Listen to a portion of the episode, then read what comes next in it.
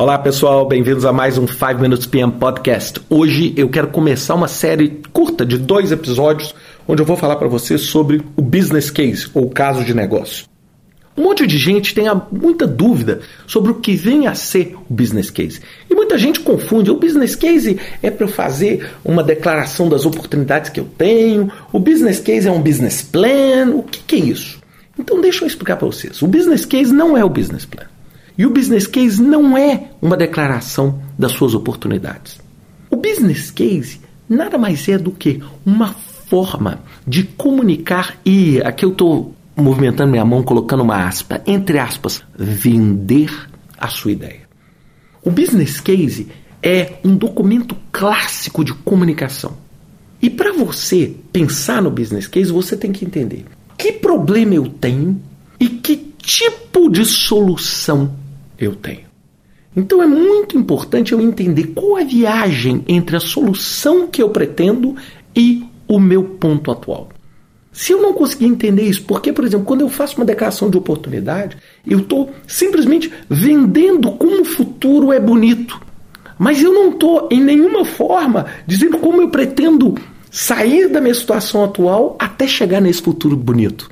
Então é exatamente isso que nós estamos falando em business case. O business plan, o business plan já é muito maior, já é muito mais amplo.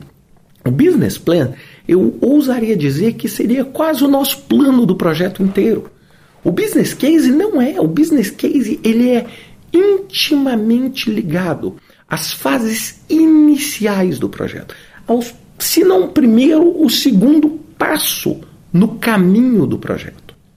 Classicamente, nós podemos dividir o processo do business case em sete etapas clássicas: identificar o problema, identificar alternativas, obter dados, analisar os dados, escolher a solução, montar o plano de implementação e comunicar. Vamos ver cada um desses com um pouquinho mais de detalhes agora. Primeiro, identificar o problema. A primeira coisa que você tem que saber no seu business case é qual é o problema que o seu projeto vai endereçar.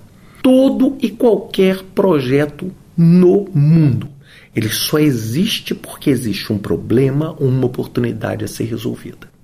E o problema tem que ser claro o suficiente para que você permita que o projeto enderece a sua solução.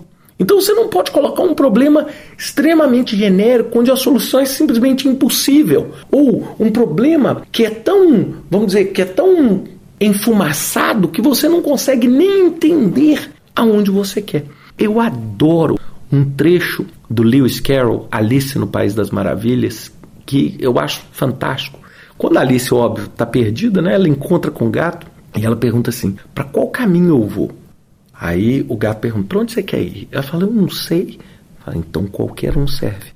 Esse é o exato exemplo de como não saber qual o problema que você quer resolver não vai te conduzir a lugar nenhum.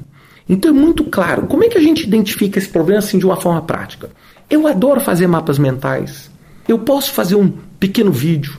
Eu posso montar um depoimento. Ali, o que, que eu quero? Eu quero fazer o que a gente chama em inglês um compelling case um caso convincente do problema. Eu quero que quando o número um ali, a minha etapa 1 um está pronto, todo mundo está incomodado com aquele problema. Todo mundo é claro e entende aquele problema. No segundo passo, eu vou identificar as alternativas que eu tenho para resolver o problema do um. Claro, eu não devo limitar o meu mindset, a minha criatividade. É agora, é a hora que eu vou pensar em milhares de possibilidades, inclusive não fazer nada é uma possibilidade, não é? Então por isso que eu brinco, toda vez uma das alternativas é simplesmente não fazer nada.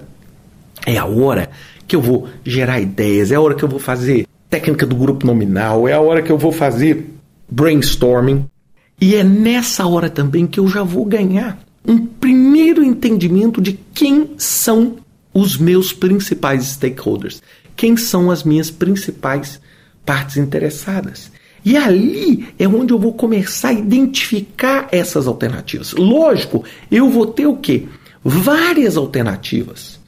E ali naquele momento eu vou o quê? Consolidar essas ideias e vou construir ali um modelo com três, quatro ideias diferentes. Lembre-se, cada ideia que eu mover o passo 3, eu vou ter que detalhá-la mais. Então, normalmente você identifica alternativas e ali naquele momento você já tenta identificar as alternativas que você acha mais viável para ir para frente.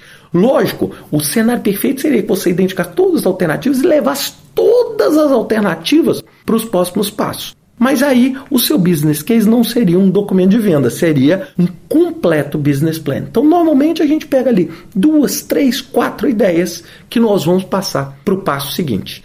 O passo seguinte eu vou falar com vocês na semana que vem com mais um 5 Minutes PM Podcast.